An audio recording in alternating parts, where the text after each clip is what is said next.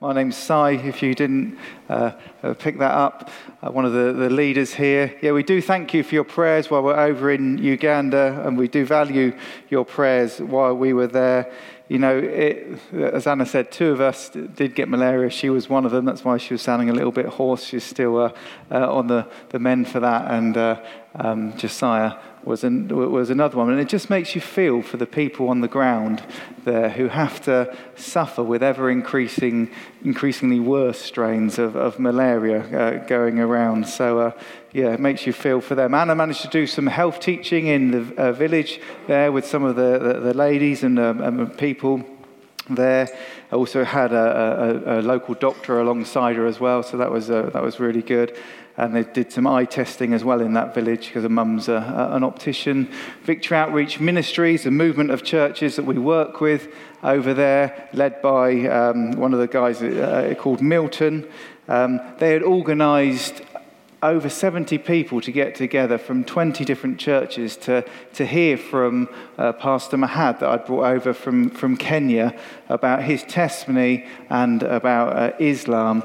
And, you know, it was great to see that people really received it. And part of my heart in bringing Milton from Uganda over to do the work that I do in the, in the Horn of uh, Africa and to help teach the pastors there is not only because Milton has so much to teach them as he leads a movement, he's led, uh, under, he's led churches under opposition from the, the government, and he's uh, uh been effective at mobilizing people and even influencing governmental uh, policy. So I knew he had stuff to bring to them, but also that he himself would then get a heart to reach people from an Islamic background in his area as well. And this was happening, and they've organized in June a two week mission between all the, the, churches in North Uganda to go to one of these towns called Mbale in Uganda. And in the last 15 years, Mbale has become a bit of an Islamic stronghold there. It never used to be, but there's, there's loads and loads of uh, um, uh, Muslims there now, and they're going with a specific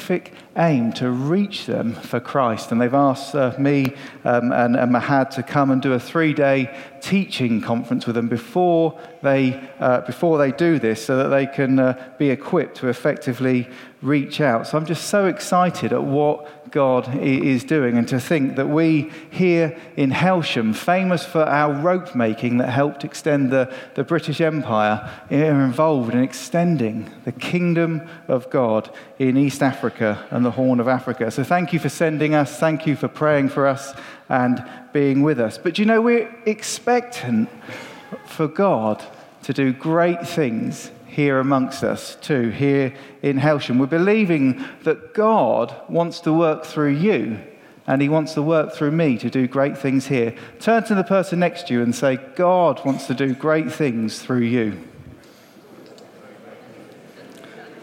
He, it's true. He does. He wants to do great things through you. He wants to extend his kingdom. And so that's why we encourage people to be strong and courageous, as, as God said to Joshua Be strong and courageous. Do not be frightened and do not be dismayed, for the Lord your God is with you wherever you go. Do you know, this is a season for us as a church to be strong and courageous, to take steps of faith as the Holy Spirit prompts us. You know, God wants to do great things through you, and He has great things for each one of us to do. You know, that's why we're looking at the book of Joshua. As in Joshua, we see God leading the people of Israel into the promised land. And we in the new covenant, with Jesus, our leader, we are following him into all the promises that God has for us as we look to ex- extend his kingdom here in Hailsham and the surrounding area and even to the ends of the earth as well. You know, two weeks ago, Duncan would have spoken about the sending out of the spies and Rahab the prostitute in particular, and how she transferred from being uh, undevoted to destruction to becoming one of the people of God through faith in God. And this is a wonderful picture for us, which is true for us, that we as people are born in sin and under God's judgment, but by faith in Jesus Christ, we get, we, get, we can transfer from being devoted to destruction by God to being children of His blessing, children of His promise with an eternal future to look at as well. Paul last week looked at the crossing of the Jordan and how the, the people needed to prepare for that and consecrate themselves for, for this. And then, and then they had to pause and reflect upon what God has done with you. And as Paul was speaking, God gave Ray a word, which I'm going to invite Ray forward now to, to share with us, because I think it's very relevant for a few people uh, here this morning.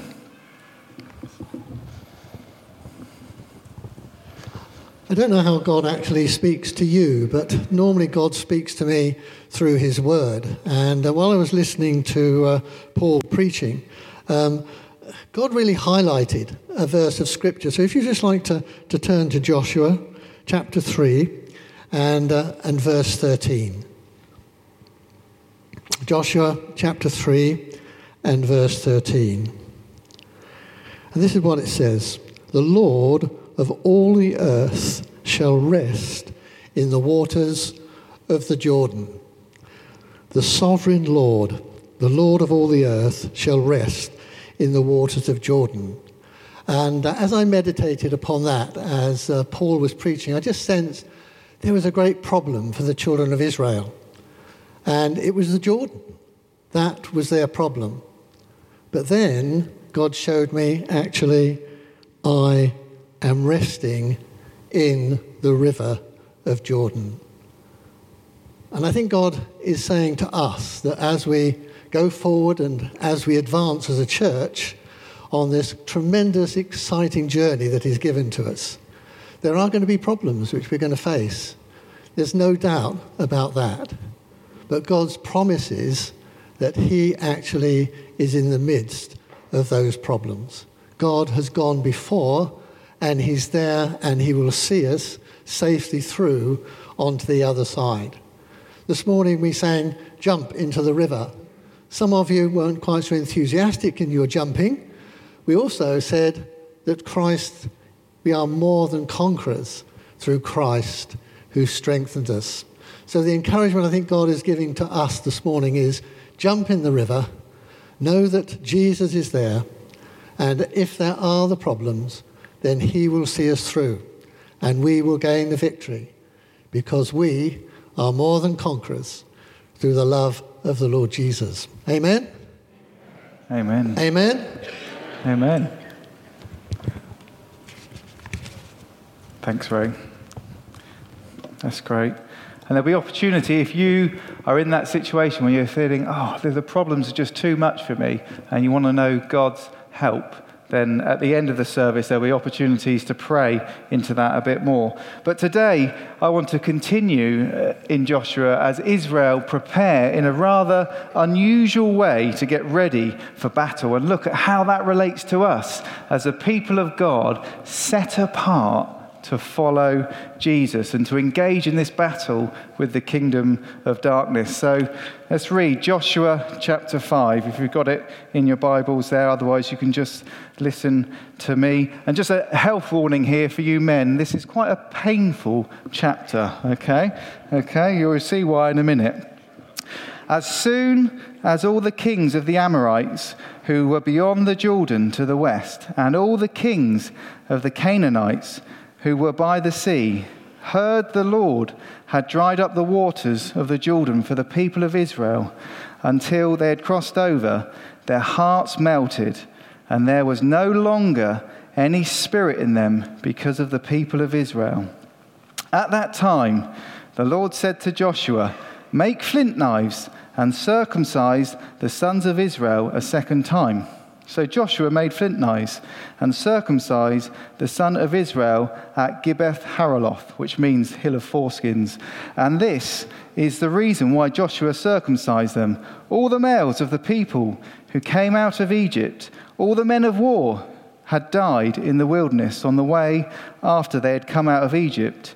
Though all the people who came out had been circumcised, yet all the people who were born on the way in the wilderness after they had come out of Egypt had not been circumcised. For the people of Israel walked 40 years in the wilderness until all the nation The men of war who came out of Egypt perished.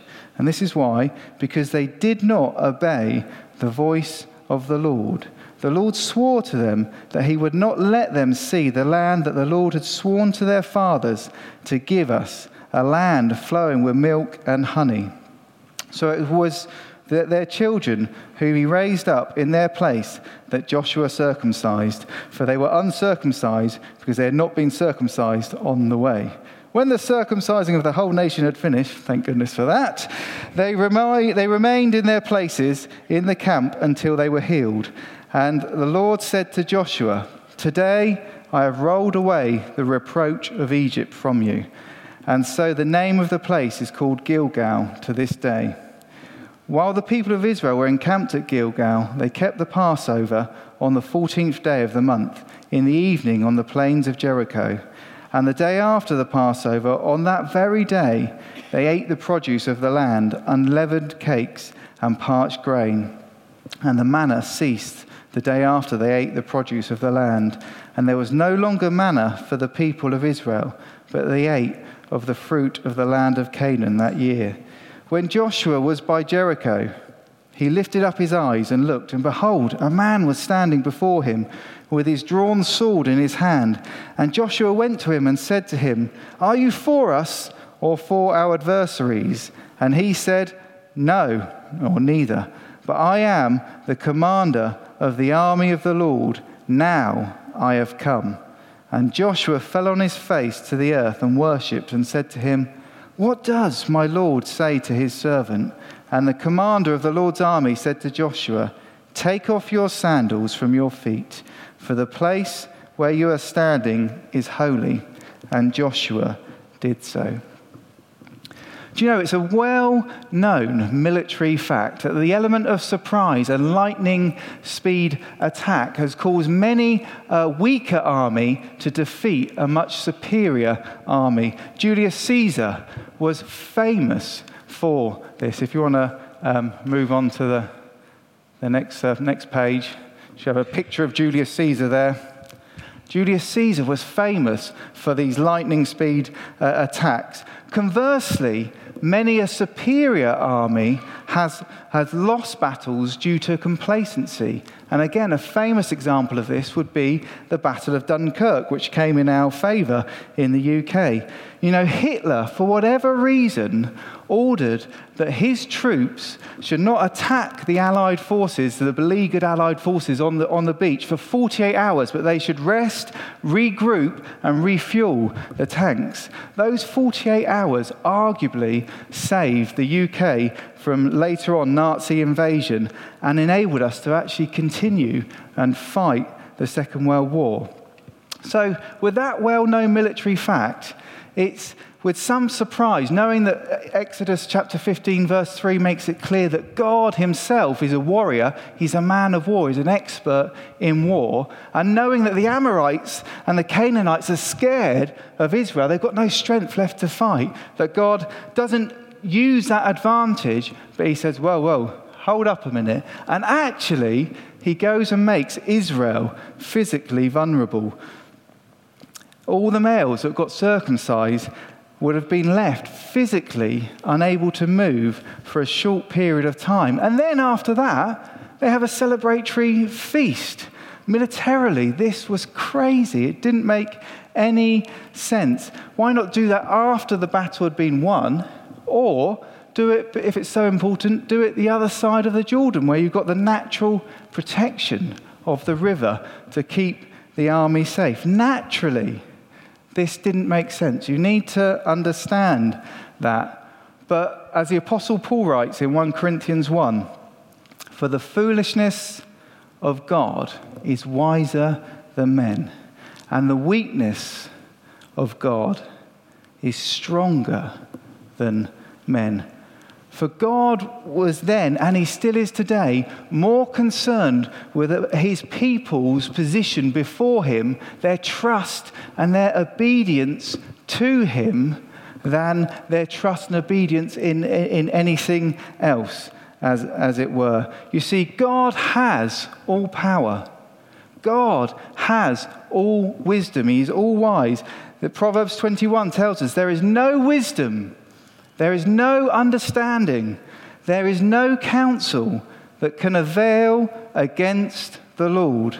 Thus, he always wins. And Israel needed to realize that it was about their trust and obedience to him. It's because of a lack of trust and obedience that the previous generation had to wander in the wilderness, you see. And this is relevant for us today. It's about our trust and obedience to him. Because although Israel had become physically vulnerable, due, uh, to attack due to their uh, circumcision, they were not really in any danger because God Himself would protect them.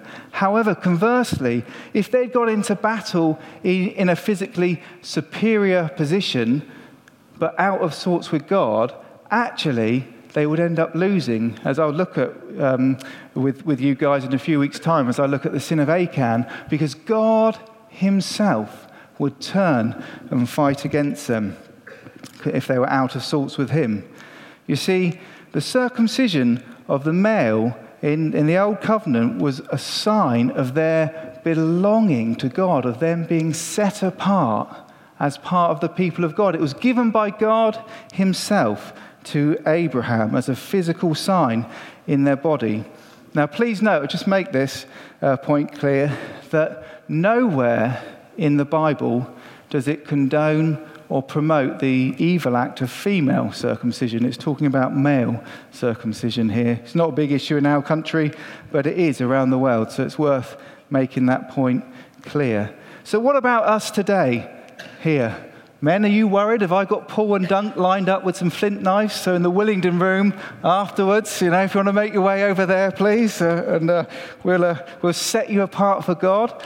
Well, hopefully, you're now pleased that I spent a bit of time the first week we looked at Joshua explaining that when you're in the Old Testament, you have to go for a certain process of asking, does the New Testament qualify or modify this teaching? Does it say, yes, this is a good pattern that we follow? Or does it say, ah, no, this was a physical act or something that happened as an example to reflect a greater spiritual reality than, uh, than what the physical act was about?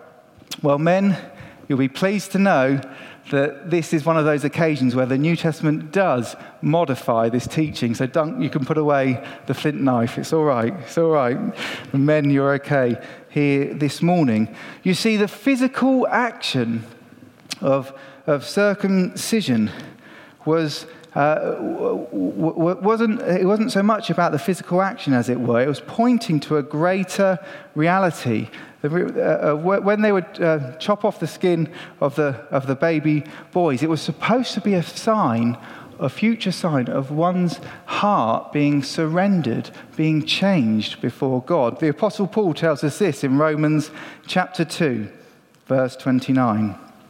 Circumcision is a matter of the heart by the Spirit. That's what it was pointing uh, towards. In fact, God had already hinted at this in the, none other than the book of the law of Moses in Deuteronomy, Deuteronomy 30, verse 6. This hints at what circumcision was about when it says this And the Lord your God will circumcise your heart and the heart of your offspring, so that you will love the Lord your God with all your heart and with all your soul that you may live. My friends, the question for you and for me this morning is where is your heart before God this morning? Is your heart surrendered to Him? Is your heart soft before God? Obviously, if you're here today and you don't know Jesus, you're not a Christian, you need to understand that you don't get right with God by, by trying harder to be a better person or by hoping that your good deeds outweigh your bad deeds. No, no, the Bible's very clear that we cannot get right with God on our own efforts because even our best efforts are still tainted with our mistakes. No, we by ourselves can't get right with God. But because of God's great love for you, and because of his great love for me, He sent Jesus, who did come and live a perfect life before God. He fully pleased God the Father in word and in deed and in thought as well. And he didn't make any mistakes. And then he chose to die a criminal's death on the cross as a divine substitute so that you and I, through putting our faith in him, can receive God's forgiveness. Our, the punishment for our mistakes, if you like, are placed on Jesus and his righteousness and his goodness is given to us. If you like, it's at that moment that we turn to God rather than try and hide our mistakes and say, Lord, I'm sorry. I, I realize I've made many mistakes in my life. Please forgive me. Help me to live for you. Give me your spirit so that I can, I can start wanting to please you. That is when, to use the, the language of the text we're looking at, our heart is circumcised. That is when we are born again and we, uh, we, when we become surrendered to God. You see, you may have been coming to church every week of your life, but if you've never surrendered your life to Jesus, then you're, you're, you're not a Christian yet. Doing something, a physical action, doesn't make you a Christian. It's surrendering your heart and your life to God. You may be here and you may have done some of the most awful things. You may be riddled with shame out of some of the things that you've done or have been done to you. But the moment you put your faith in Jesus, He deals with all of that on His cross and He gives you His righteousness. You're transferred unto the winning team with your eternal future in the promised perfected world secured by Jesus, where heaven will be on earth and God's dwelling will be amongst his people. That is on offer to everyone who doesn't know Jesus here this morning.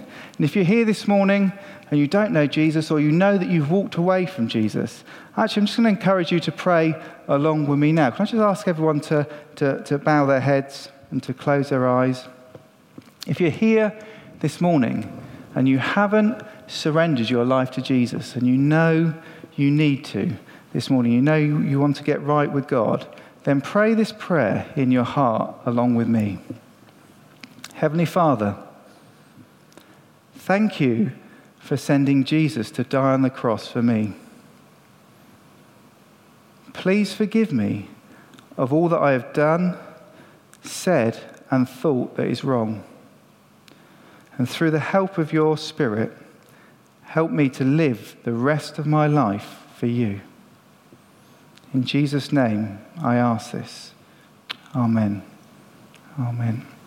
Holy Spirit, just seal what you are doing amongst people here this morning.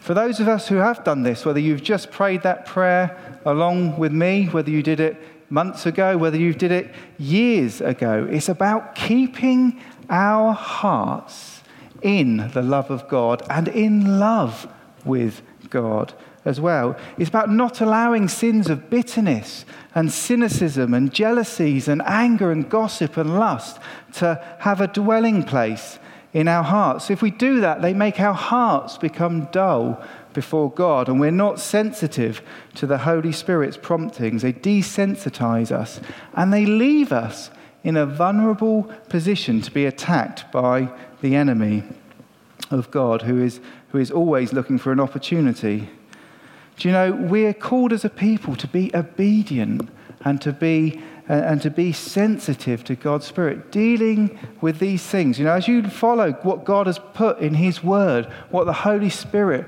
prompts you to do, it may not make strategic sense in your life. Think, God, why are you telling me to do this? This, this particular passage doesn't make strategic sense. But God always has a reason to what He calls you to do, even if the reason is just to test whether you're trusting Him, whether you're putting your faith in Him. He always has a reason for what He does. You can trust Him, my friends.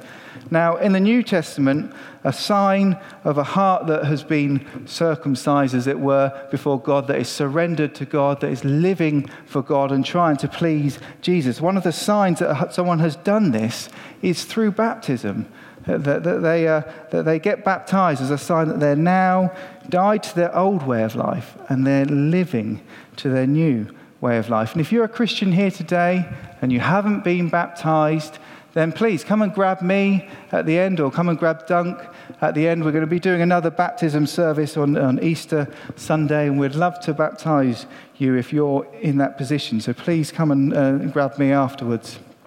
Likewise, in the New Testament, we're not called, we don't have to celebrate the Passover. You can do, and I know people do to get an idea of uh, what it's like, but we don't have to celebrate the Passover because the Passover itself was, uh, again, another, uh, another uh, um, it was in remembrance of when the people of Israel were brought out of Egypt, when the angel of death passed over their houses because they had sacrificed the spotless lamb and wiped its blood on their doorposts. And this being a clear picture of what Jesus does for us. Jesus was the pure, spotless Lamb of God who shed his blood so that all those who put their faith in him have his blood, if you like, put over their life. So God's anger, God's wrath against us passes us over and we receive his blessing. We receive his goodness. And we, we in the New Testament are encouraged to remember this by the breaking of bread and the taking of wine in remembrance of Jesus' sacrifice. And we encourage here at Christchurch people to do that regularly. If you're a part of a life group, we encourage life groups to do this together regularly. And as a whole church, we normally do it on the first Sunday of each month. We do it differently every Sunday, or every time we do it normally, because Terry Virgo, who started our movement of churches, says religion sets on the church quicker than skin sets on custard. He's a, you can tell he's a man that likes his puddings, but uh, uh, that was the image God gave him. And communion is one of those areas where religion quickly can set on people's heart. The way we do it becomes more important than the corporate act of obedience to God's word. Because there isn't, according to Scripture, a particularly right way of it being done. And that's why we as a church do it differently and have different styles each time we do it here on, on a Sunday morning. It's the obedience to God's word that is the important thing. And in our lives, we're called to be obedient to God, to obey Him, and to obey His promptings on us. That's what this passage in Joshua 5 is about, as well as a picture of the setting apart of Israel for God's service. And we're called to set apart ourselves in our thinking and in our hearts to serve God. As Proverbs 3, verses 5 and 6 tells us this Trust in the Lord with all your heart, and do not lean on your own understanding. In all your ways, acknowledge him, and he will make straight your paths. I don't have time to go into the whole area of, of the manna ceasing uh, on the day after they eat the produce of the land, which is a, is a shame. But I want to focus on the last bit of the passage where it talks about this strange figure of the commander of the Lord's army who is now here for action. You know, many theologians take these last few verses in Joshua 5 and link them closer with Joshua chapter to 6 because it's sort of, uh, they're linking it to the Battle of Jericho. However, I would uh, be with those that link it more closely to the rest of chapter 5, as the first half of chapter 5 is about Israel physically being prepared to go into battle. And then this second part is about Israel's mindset as to whose side they're on. It's getting Israel's mindset ready. You know, Joshua goes there up to the man, whose side are you on? Are you on our side or are you on our enemy's side? And he is rightly put in his place by the commander of the Lord's army that the truth is neither. Actually, that the command of the Lord's army is on God's side.